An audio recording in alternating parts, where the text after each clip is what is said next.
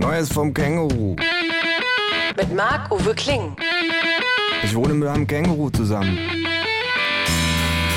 Das Känguru steht total auf Nirvana, ist ein Schnorrer vor dem Herrn und war früher beim Vietcong.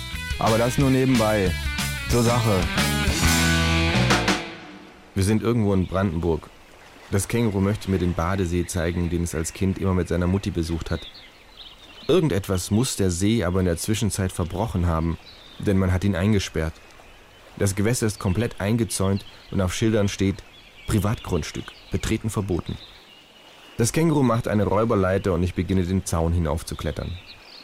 Das ist doch irgendwie bemerkenswert, sage ich, während ich oben auf dem Zaun sitze. Im Realsozialismus wurden Mauern gebaut, um die Leute drinnen zu halten, im Kapitalismus werden Mauern gebaut, um sie draußen zu halten. Aber in beiden Fällen ist es ein Armutszeugnis, dass die Leute offensichtlich nicht dahin dürfen, wo sie hinwollen und nicht da sein wollen, wo sie sind, sagt das Känguru. Runter da! ruft plötzlich ein von einer Zeitarbeitsfirma lohngedammter Sicherheitsdienstleister. Gehen Sie weiter! Der Mann schubst mich vom Zaun. Ist dir nicht klar, dass du hier gegen die Interessen deiner eigenen Klasse handelst? fragt das Känguru den Sicherheitsmann. Wir leben in einer sozialen Marktwirtschaft, sagt der Mann. Es gibt hier keinen Klassenkampf mehr. Es ist immer noch wie im Dreißigjährigen Krieg, sag ich zum Känguru. Wes Brot ich ess, das Lied ich sing. Jetzt halten Sie ja keine Vorträge, ruft der Mann. Gehen Sie weiter. Das Känguru schüttelt genervt seinen Kopf. Ein Idiot in Uniform, sagt es, ist immer noch ein Idiot. Ein Idiot in Uniform, sagt der Mann, ist immer noch in Uniform. Wir stellen uns direkt vor den Zaun und skandieren. Der, Der Zaun, Zaun, muss weg! Der, Der Zaun, Zaun muss weg! Heute ein Zaun, morgen eine Mauer, ruft das Känguru. Niemand hat die Absicht, eine Mauer zu errichten, beschwichtigt der Sicherheitsdienstleister. Und was ist das?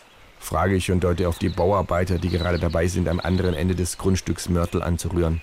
Das wird keine Mauer, sagt der Mann. Nur ein antiproletarischer Schutzwall.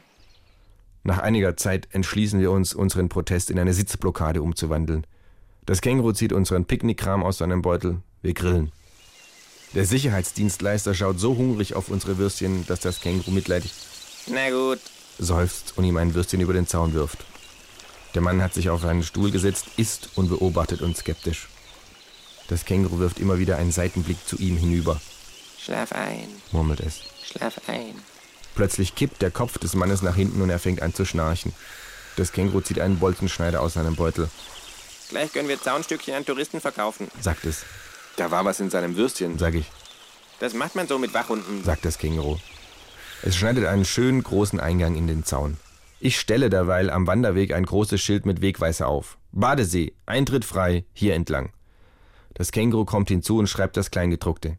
Dies ist ein Antiterroranschlag des asozialen Netzwerkes. Keine fünf Minuten nach unseren kleinen baulichen Veränderungen steigen die ersten Wanderer durch das Loch im Zaun. Die Deutschen wollen ja rebellisch sein, sie warten nur auf einen, der es ihnen erlaubt.